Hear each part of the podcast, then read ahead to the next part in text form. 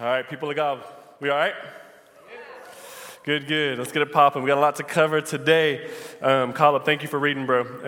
Um, and man, I, no cap, both gatherings, I actually started tearing up, uh, just hearing uh, scripture in different languages and being reminded of how our God is the God of the nations, uh, as we read in Korean and last one, and here in Croatian, uh, and just hearing just the, the the differences, even of where things are being emphasized in the scriptures.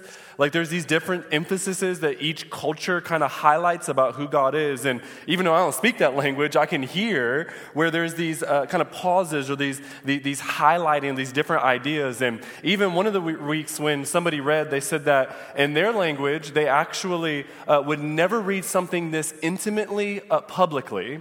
That these words, they were meant for kind of private settings only between very intimate uh, partners and, and relationship, and to read publicly is actually somewhat embarrassing. Furthermore, you would never use this language with an authority figure. And yet here we are talking about the authority of all authorities, God of the universe, where there's this intimacy and this connection that's had with God that made reading for her actually very strange in her language, because you just don't do that publicly. And I love how different cultures are highlighting different things, all pointing us to the reality of who our God is. And I really kind of hope and pray throughout this series that we're getting different pictures and, and understandings of our God that we may not have have really experienced before. And so thank you again for reading, bro. Uh, super excited. And yeah, I, I cried like four times last gathering, so I'm going to try to keep it together here, all right? Uh, so the text that we're focusing on today uh, from Psalm twenty-three is actually uh, all of verse four. And it reads, "Though I walk through the valley of the shadow of death, I take a look at my life and realize there's been spending most..." I'm just kidding, all right? That ain't what it reads, but you know that's what I thought as soon as I saw it, all right? Psalm twenty-three, verse four, it says, "Even though I walk through the valley of the shadow of death, I will fear no evil, for you are with me. Your rod and your staff, they comfort me." Some of y'all looking up Coolio, but let's get into the word, all right? Now look, I did a forty-minute sermon last week on two verses. So what are we going to do when we have five lines within kind of this text here? Uh, I, y'all know I told y'all before, in the church I grew up in, we started at ten, and we ended when the Holy Spirit said so. We got a lot to cover today, so let's dive in, because I know y'all want that, all right? Uh, we today are looking at God as our shepherd, and really how he is our deliverer and our comforter. That our God is a God of deliverance, and our God is a God of comfort. He guides us, protects us, he comforts us, he leads us. Your God is a beautiful God that makes beautiful things out of us, even in the valley. Hallelujah.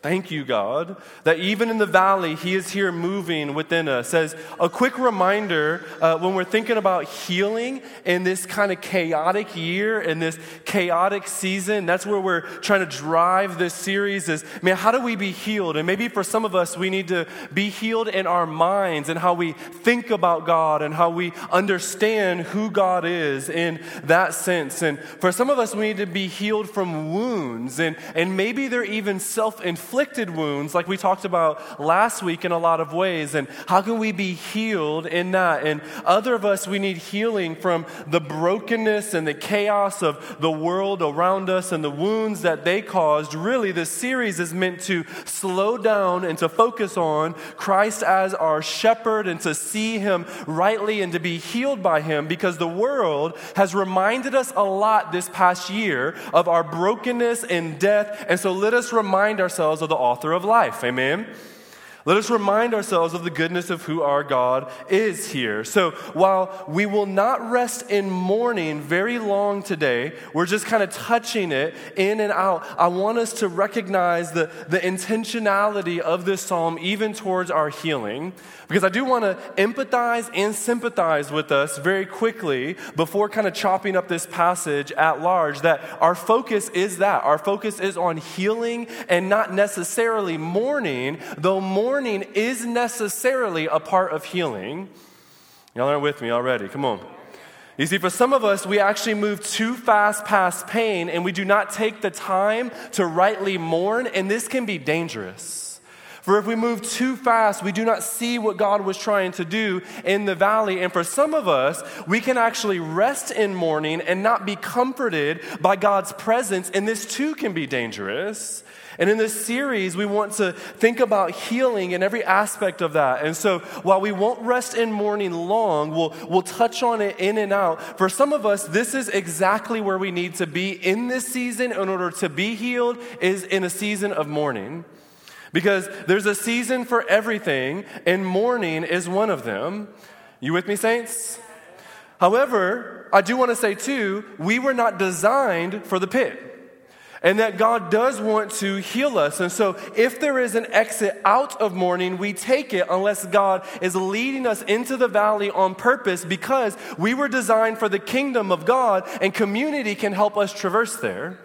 And so while we desire to be healed, and while some of us should be in seasons of mourning, we also know that we pray, your kingdom come on earth as it is in heaven, and in the kingdom of heaven, there are no more tears. So we want to see the kingdom represented on earth as best as possible, and healing is what guides us there. Whether we're healing in mourning or whether we are on a mountaintop, our God wants to produce a life in us. And we need to realize the reality of this. And this is the type of psalm that David was writing. So while we aren't focusing on mourning a ton, more on healing, I want to encourage you, family of God, that mourning is a godly thing. You see, Jesus, he weeps. Jesus wept, the scripture says. Our God mourns the brokenness of the world. And mourning shows us that this earth is not our home. And brokenness and, and mourning, it reminds us that we were made for more than what is right in front of us. And we were made for life and life eternal. And when we feel the cut and the sting of death, it is reminding us that there is something greater before us. Mourning, mourning serves a godly purpose, y'all. At the same time, we have the Spirit of God, and we should fight for joy. And so I want us to focus on healing without being insensitive to the reality or the godliness of mourning. Y'all tracking with me here? You feel me?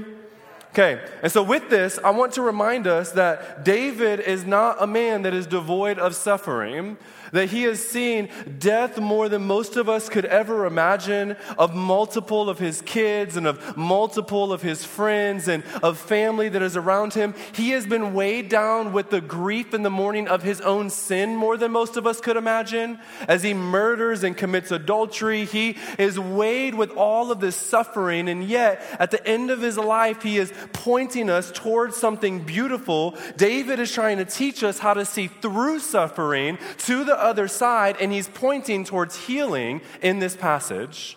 And so there's several things I want to look at as David carries us into the valley, and chop up just several words here. The first word is that word even that he starts off with. Notice David says, look, even in the darkest places, even when things aren't peachy clean, like we were talking about the, the past few weeks, even when our plans fail, even when darkness comes, even when life is broken, in those seasons, verses one through three and verse five and six are still true, even though we don't feel it. In fact, I would encourage you, if you have your physical Bible, circle that word even. It's a powerful word. Do you love God? Do you serve God? Do you trust God even when, or do you love, serve, and trust God only if? See, only if things go our way, then we believe in God. No, no, no. David says, even in these moments, David knows something about our God that creates perseverance. He serves God even when, and I want that for us too, family. I want us to serve God even when. David says, even though I walk, he continues. The next word there. Notice David is not standing or sitting in the valley. He is walking in the valley. In other words, God does not leave us in our darkest places. He may lead us through them, but he does not leave us in them. Our God moves amongst us if we choose to walk with God. It may be hard, and if we choose to walk with God, there may be pain, but you can believe that you are moving out of that, y'all. You are moving towards something beautiful. We have to believe that our God is guiding us to the other side, no matter what our situation is telling us now. Our God is good because he does guide us, look at the word, through the valley. And that word through has two ideas here. There's the word through, like I make it to the other side of it. And he also, though, takes us into it. Notice that it doesn't say we go around or over or by the valley, but through the valley. In other words, suffering does come, and darkness is tasted, and at times it feels like you are making your bed there, but even through this, God is still God, and God is still good. God has not changed just because the situation has changed. And even though David traverses into the valley, he fixes his eyes on the deliverance that is above, for our God delivers. We have to know this about our God. Notice David then goes and he says that he will fear no evil. Evil still exists. He's just no longer afraid of it. Or look at the word death there. Death is still present, but now it's just the shadow of death, is what it says. That there's still evil and there's still death. That's why we see a shadow and shadows around us, for we are still in the world, but we do not need to fear it now, for it is just the shadow of it, no longer the substance of it. No, y'all ain't with me. Come on. It is now no longer the substance, but just the shadow of it, y'all. I know it don't always feel like that. Either the scriptures are lying to you, though, or our God is still God. And I believe that our God is still God, that even though we feel and, and the darkness can encroach and the weightiness is present and is there, it is only a shadow. You see, think about even Jesus' life. Jesus, he, he wept at the loss of his friend. So Jesus understands, not even personally, but even around him, what it means to suffer and to see brokenness. And I think that even if Jesus doesn't do the miracle of healing Lazarus there, he knows, as he tells Martha, that he will still do that miracle on the last day. And therefore, it is a shadow that is casting darkness over light that is necessary. Necessarily present. Y'all tracking with that? Yeah? If you're a believer in Jesus, what I'm saying is seasons, they may be difficult, family, and seasons of suffering are going to come, but it is only the darkness that is casting a shadow over the light that is necessarily there for the shadow to be revealed in the first place. In other words, if it was pitch uh, dark, you wouldn't see anything. But the fact that light is there is showing that God is delivering us in the midst of it. In other words, goodness and mercy are around the bend. This is how the psalm ends on purpose. We have to follow our shepherd's lead through it, though. It doesn't mean that it's not hard. It just means that when it's hard, God is still God. That when it's hard, he has not changed despite the deception that the shadows are casting to that reality. The shadows are creating an illusion, but the reality is still true that our God is God. Even think about the reality of this year. Like, it was heavy, y'all, right? Like, corporately, the entire globe experienced the same thing. None of us have ever lived through anything like that before. When there's wars, it normally impacts regions, and even big wars, it impacts lots of countries, but not the entire world. The entire world suffered, and then there was a lot of suffering for a lot of us personally. And so in the midst of all of this, all of us have probably suffered trauma to a very mild level to like a really severe level. And we have to realize the reality of what we're stepping in in this season. I think about it for me, even this week. We had a meeting with uh, the Ann Campaign, which is an organization I get to serve with here in the city. And we were uh, meeting at Easy Tiger. And I rolled up to Easy Tiger, and there was like one hundred fifty people deep out there, and ain't none of them jokers have their mask on, right? Now listen, for the past year, I've been being told, if you are around people, if you look at people, you hate them and you're gonna die, right? And for the whole year, that's what I've been being fed over and over and over. So I walked up in there and was like, oh, oh is this all right to like be here? I guess C D C says all right. So like, I'm just rolling up in there, and literally my brain is shifting from something I was created to do to be around people, and I feel this like, ah, wait a minute moment at this time, right? Now, I know we don't think that's deep, but there's little moments that actually inter- uh, impact the way I now interact with individuals. And then it was one thing after another after another on top of all of that. And then if trial or suffering personally approached your doorstep, it was that much more. And see, the trick with death is that death is the great tempter of divinity. Y'all hear that? Death is the great tempter of divinity. What I mean by this is that death is the great temptress that forces us to look at it rather than fixing our gaze on the deliverer. The temptress gets us to look towards something that seems to be more real than the reality of our God. And so we look to the waves and the winds while we're standing on the ocean waters versus the face of our beloved.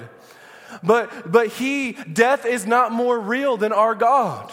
Our God already defeated that, and we need to fix our gaze on something better. And when we gaze into the shadows versus grab a hold of his rod and his staff for our comfort, we can miss what God is doing amongst us and where he is leading us, and that can lead to our fracturing rather than our healing. Uh, come on, y'all ain't with me. I think about it even like personally, right? Uh, think about like little things. Have you ever done like team building things? Like uh, the staff team, we went and did this little team building exercise a couple of months ago. And uh, I'm not a big fan of team building things, all right? It's not that I don't like teams. I love the teams, but it feels like it's always really cheesy. And this one was. So they took these little blindfolds and they blindfolded us and they put us around this maze and this kind of course. And we each were blindfolded and we had to hold on to the shoulder of the person that was in front of us as a guide kind of led us through this maze. Now the problem was is that it was like outside in the woods. And y'all already know how I feel about being outside in the woods. And so here we are in the woods, and then they said, by the way, be really careful because there's some low-hanging branches. Now I'm out here like, I already ain't got a lot to work with, and you're going to slice my face open. And so here I am being super slow and really, really careful. And you have to, at that moment, listen to the voice of your guide. That's the only thing you have to go off of. And what I'm saying is, is that I believe that God is still God, and I believe that God is still moving amongst us. The winds and the waves are just loud. We have to listen to the voice of our God above those things. That though it may feel like we're in a blind season because darkness is around us, that does not mean that God has changed at all. In fact, it may be in those moments that he's closer to you then than ever before. Our God is good. And if we listen to his voice, family of God, this is where we find healing. Notice even David's posture here. We continue in the text and he says, you are with me. David continues. This is what is leading to the lack of fear and toward the ability towards being able to make it out of the valley. Because see, the situation didn't change. The shadows and, and death, it still exists. It's just the focus changed. You see, the focus went from the darkness of the shadows to the deliverance of the sovereign.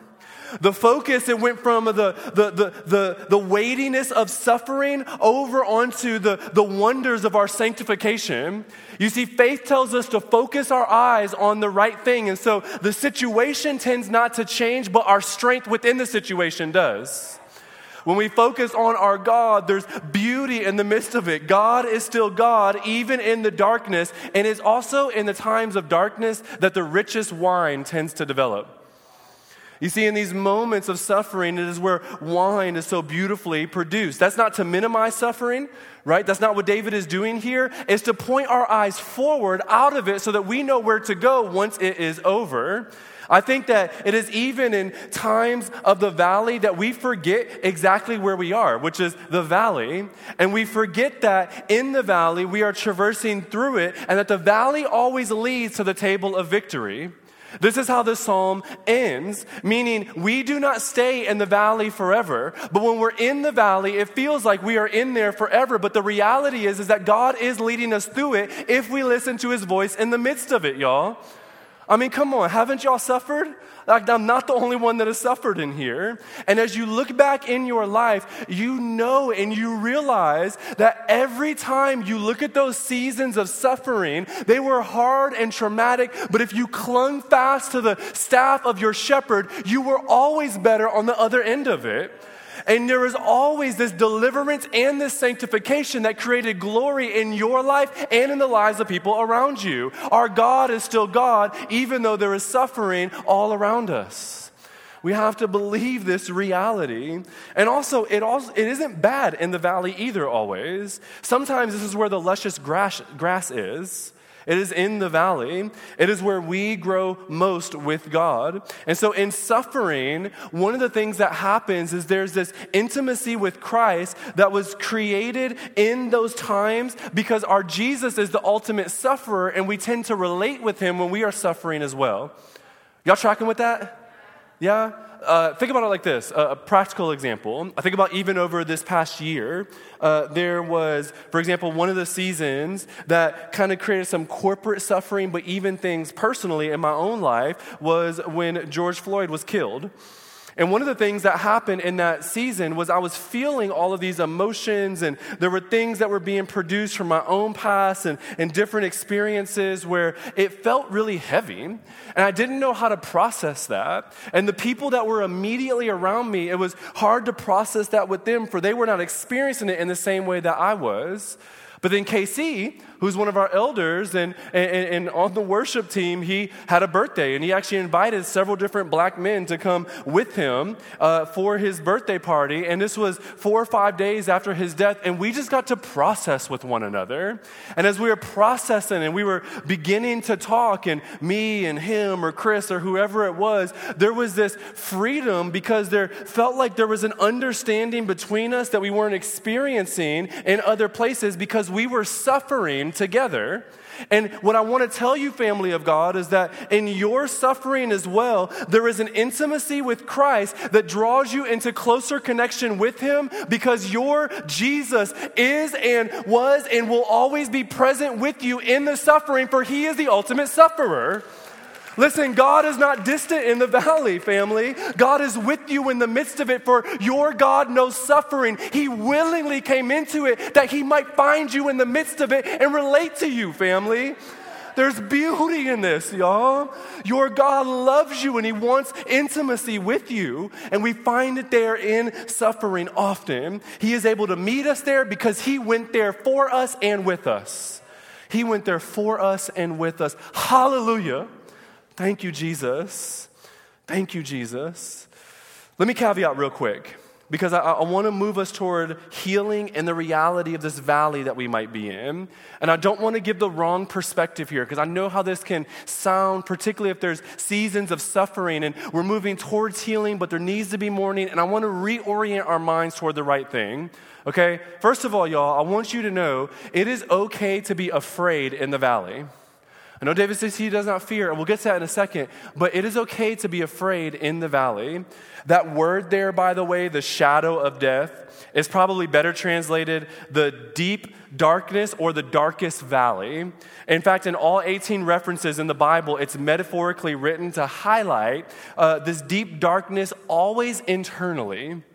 So it's this internal despondency or gloom or feeling of despair or a physical fear of death that might not be there, but it feels like it's there. It's always this internal posture and this churning within us.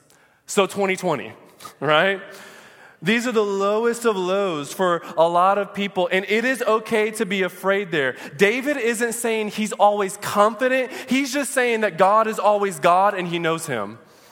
That he knows who his God is, and he knows he's not going through this alone. Notice he says, he does not say that I feel no evil. He just says, I fear no evil. Y'all with me there? And he says, I will fear no evil. That word will is a very important word there. There's an intentionality of David's decision to trust God. He's not saying I don't fear. He's saying I will not fear. He's focusing on something greater, willing himself to the reality of verses five and six. There's an intentionality in David's perspective here, y'all. There's a willfulness towards the truthfulness about God. And so it's okay if it feels heavy or you feel afraid, but there also needs to be a, a willingness towards the truth of who your God is. Secondly, just because we don't fear after we have right perspective about God doesn't mean that there's not real hurt, y'all. We ain't plastic Christians that put on a plastic smile face all the time. Y'all tracking with that? Right? There are real scars, y'all, and there's often real weakness and real pain that needs to be recovered from. And I think that at times, some of us are tempted, as we said earlier, to move to joy too fast as if pain never existed. But pain changes things. Pain alters truths about our life. There are ripple effects of death. We do not just teleport from the valley to the mountain. We walk towards it, y'all. Which means there's a process in the midst of it. Pain changes us. I think about even just a really silly or or simple example. I told y'all last week about my football injury that kind of ended my career path to the N F L, because you know I was making it there.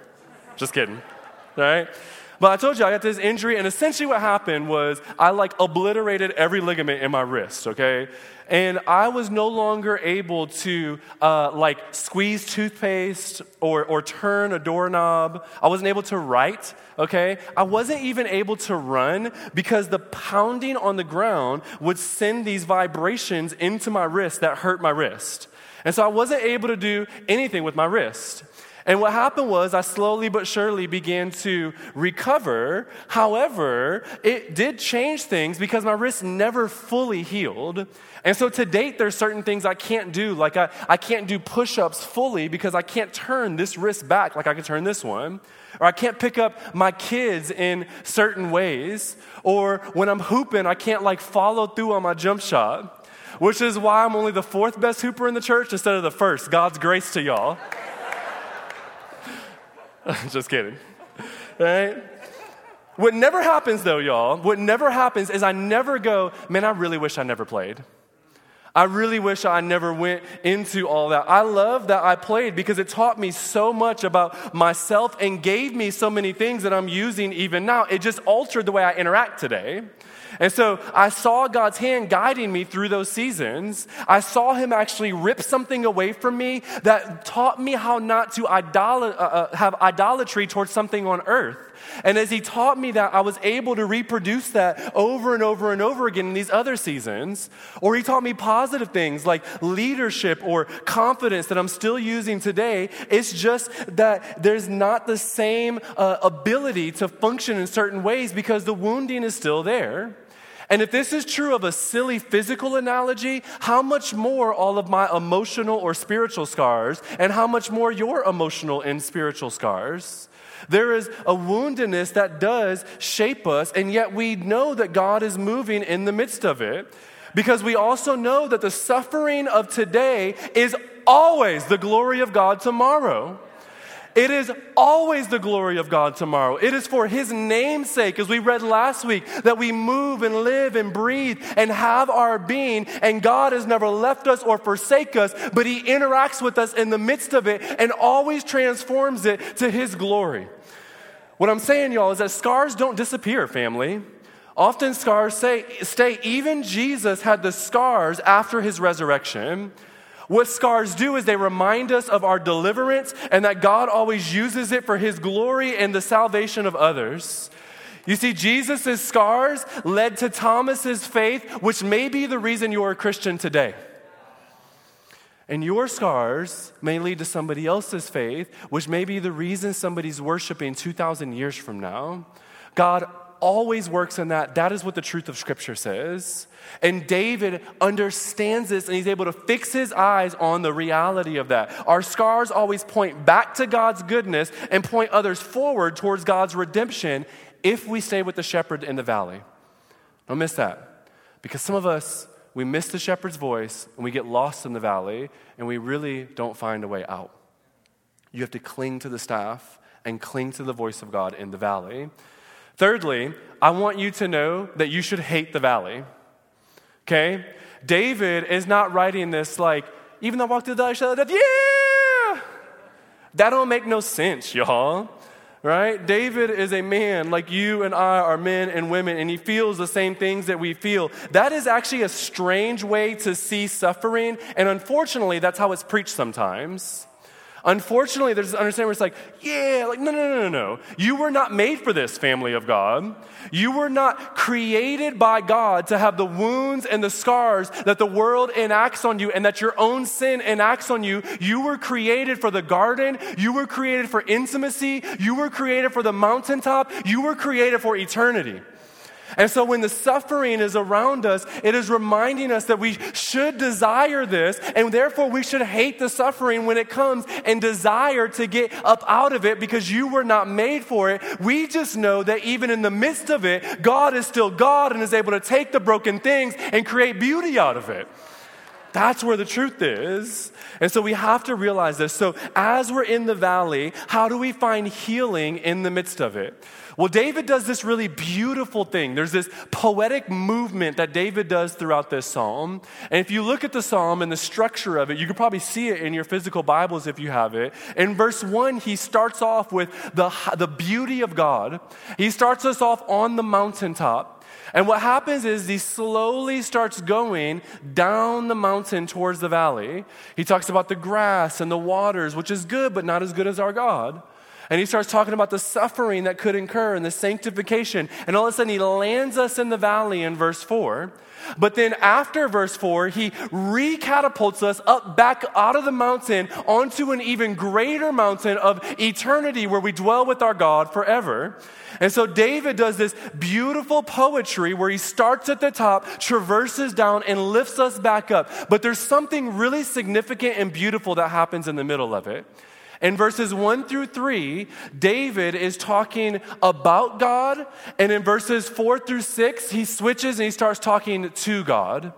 Verses one through three is the he God, and verses four through six is the you God.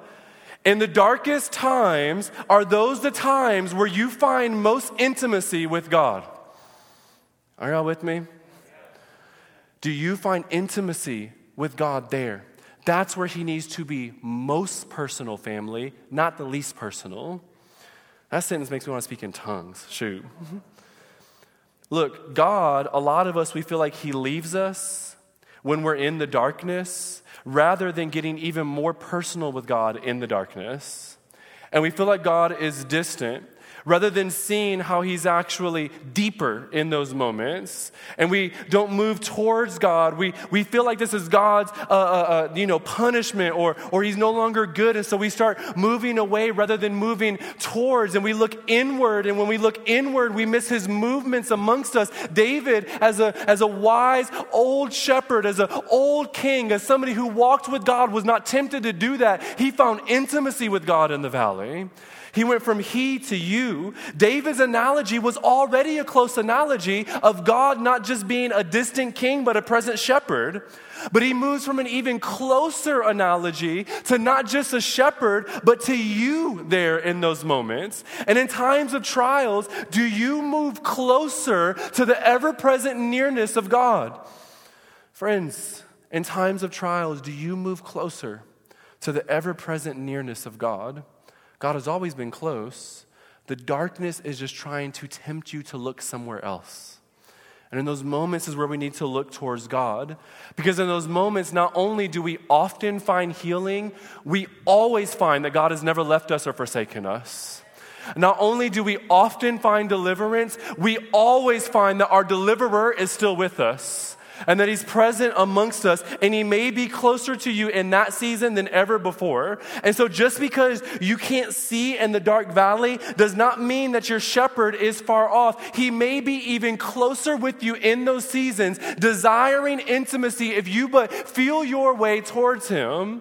David begins at the peak of the mountain and goes into the valley before going back out onto the greater mountaintop on this song, and he gets intimate with God in the process. In your suffering, is there intimacy, y'all? Here's the reality, I think, for a lot of us, even as we come into a gathering like this, and as we start to move towards about to sing and, and worship in a few moments, the reality is that a lot of us have a hard time holding the tension of rejoicing and of sorrow at the same time. We believe that God can only interact with us in one of those seasons, rather than him being very present in both of them. And so we have a hard time following verses like Romans twelve fifteen, which says, rejoice with those who rejoice and, and weep with those who weep. Listen, y'all, this is in the same verse, right? This is not separated by like ninety verses or something. This is happening at the same time in the gathering. And I know the reality of a room of, of this size where some of us, we were ready to come in and dance and sing because we are in a season of blessing. Praise God. A few of you are even ready to talk during the sermon. Hallelujah. Shoot. Right? How do you, in those seasons, if you are in a season of mourning, actually have joy with your brother and sister? How do you actually rejoice with them because your mourning is not more valuable or important than their rejoicing? At the same time, though, y'all, some of us are in seasons of suffering. And for those of us who are on the mountaintops and, and feeling full of joy, how do we enter into the brokenness with our brother and sister and help mend and mold and even just be present with them in the suffering that they might know just as God has not left them, we have not left them either. And just because we might be in joy, we are willing to enter into brokenness that they might remember the beauty and goodness of God in the midst of it. Both of these are able to happen at the same time because we both have the Spirit of God inside of us, and I believe this is part of the beauty of diversity. Not only is diversity beautiful ethnically or generationally or whatever it might be, but even in seasons like this too, because the mourner is able to remind the rejoicer that this life is not our home, and the mourner often saves the rejoicer from earthly idolatry. Y'all tracking with that? On the flip reality, the rejoicer is able to remind the mourner that this is not the end, that joy does come in the morning, not might, it does, and that God is delivering. See, David here, that's what he's getting at when he talks about the rod and the staff of his God. And in this idea, the rod, it protects from enemies, and the staff, it, it guides and it leads the sheep. So one beats away the bears and the wolves, and the other leads the sheep towards the green pastures. What David is realizing is that in God's leading, in his discipline, in his protecting, that all of those things are God's hand, and that God is comforting David in every one of those seasons. What I'm trying to show you, y'all, is that over and over and over and over and over again, David is intentionally focusing us on all of the movements of our God. He's fixing our face towards the glory of God and the healing that can be found when there's intimacy with our King. In fact, I want you to think about even the Psalms and the way David wrote them. There's one hundred fifty Psalms. And do you know of the one hundred fifty Psalms, only two of the one hundred fifty end in mourning? Only two of them end on a downward trend. And of the Psalms, forty-two of them are Psalms of lament, and yet still only two of them end in the valley, because David is always fixing his face forward even when he's in the valley. And I'm telling y'all, David suffered, y'all. In other words, four percent of his Psalms end in the valley because he's always pointing towards a greater truth than what the shadows are telling him in those moments. David is remembering the reality of God even in deep pains. In fact, that's why we do the gatherings the way we do. We always end on an upward note, usually ninety-five percent of the time, because we're reminding ourselves, even though everything around us might be broken, God fixes it.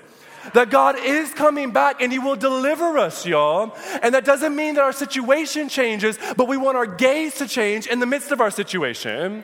I told y'all, look, I told y'all, yes, hallelujah, shoot.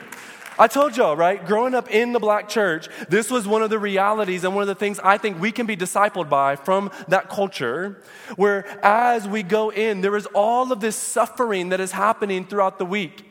And some of the suffering is because of the brokenness of the world around us. And some of it is because of the poverty that is being experienced, whether it's self-inflicted poverty or the poverty that society has pressed on. It doesn't really matter. There's all of this brokenness and fracturing and, and real suffering. And yet, when we enter those moments, there is always an uplifting, rejoicing about who God is, because even though suffering is present in the night, joy comes in the morning. And there's a discipleship element that happens there that fixes our face forward, y'all.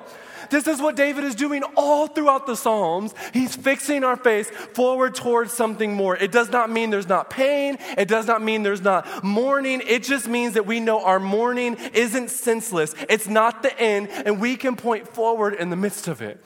that God is still God and he is still good. And so pain may be real, but for the Christian, the death and the, the death around us, it's only a shadow now. Let me say that again. Pain may be real, but for the Christian, death is only a shadow now. Family of God, the shadow of a dog cannot bite. The shadow of a sword cannot wound. The shadow of death has no more victory over you. There is no more ability for it to destroy you, y'all. Hallelujah.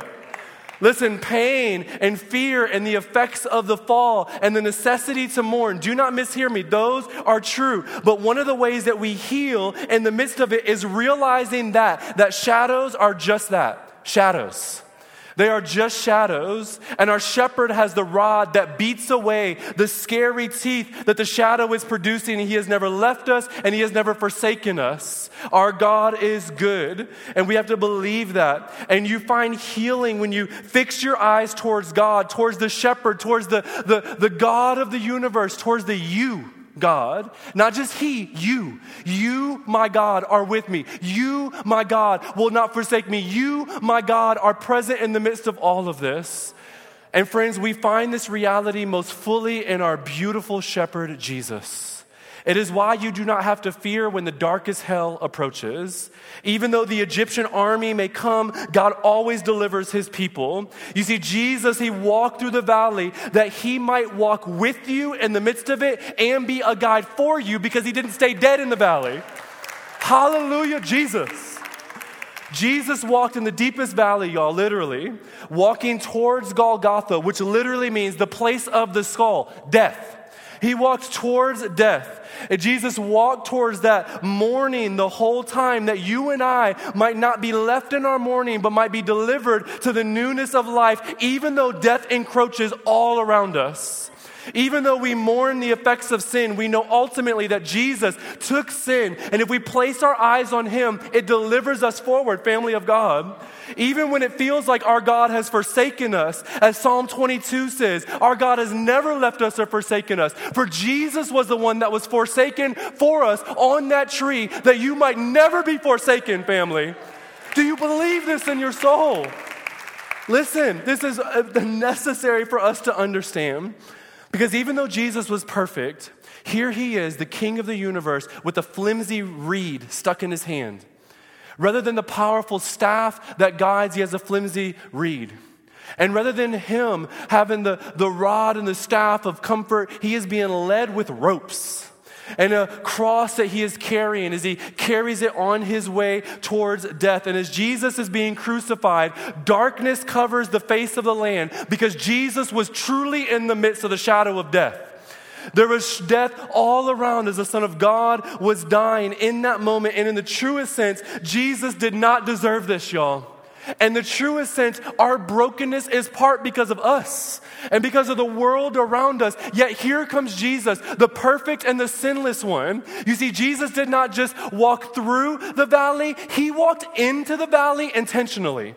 Jesus was not a man. He made himself a man that he might meet you in the midst of it and deliver you through it.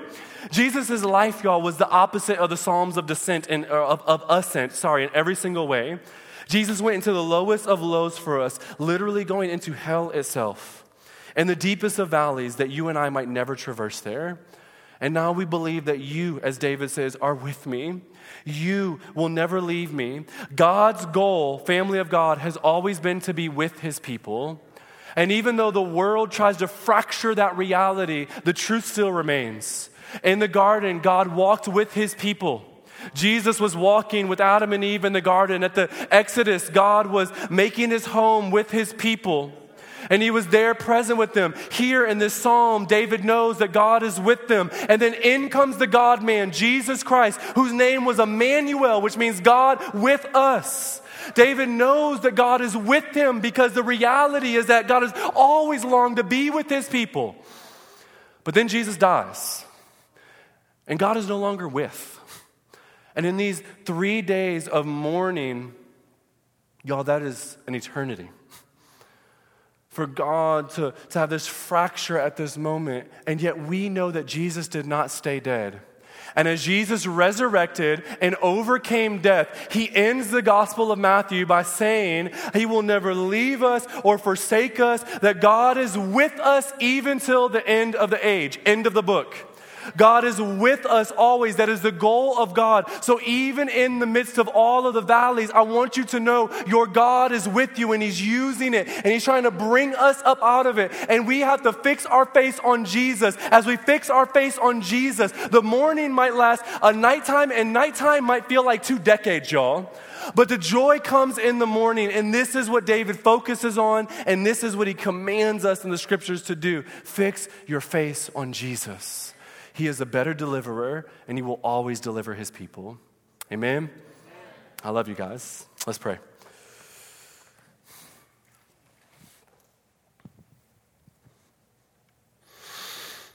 Jesus, thank you.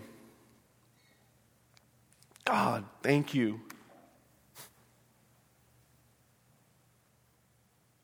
God, looking back over my life, and over all the abuse that incurred, and over all the suffering that was present,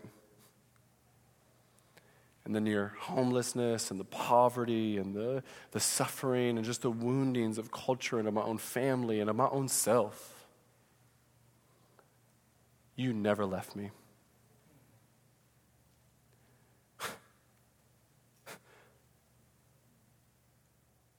You never left me. God, I thank you that you do not leave us, that we can believe that. God, I pray over these men and women right now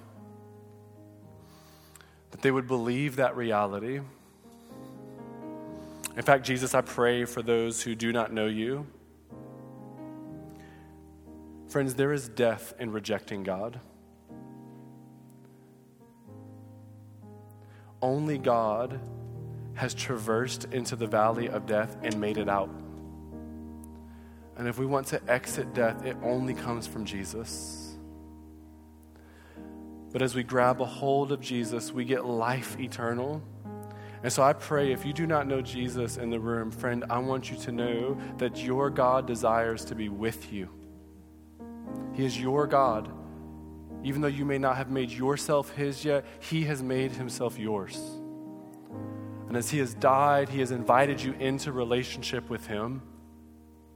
And I want you to know you can have that. That doesn't mean life is perfect. Suffering might come, crosses might be carried, but glory is at the end. And God, I pray for all of us who have accepted you as God. I pray, Jesus, that we would believe that you do not leave us. God, I pray that we would work on fixing our eyes on you, that we would spend time in the Word that we might see you, that we would spend time in prayer that we might hear from you, that we would spend time in community that we might see you present, even right now as we sing out this song that made me weep the whole first gathering. As I thought about the realities of who you are, I pray you would meet us in these moments when we realize you are with us, you are with us, you are with us. God, you are with us. Gosh, you are with us. God, will we be with you? Even in this moment, would we respond with singing and taste just a fragment of that reality?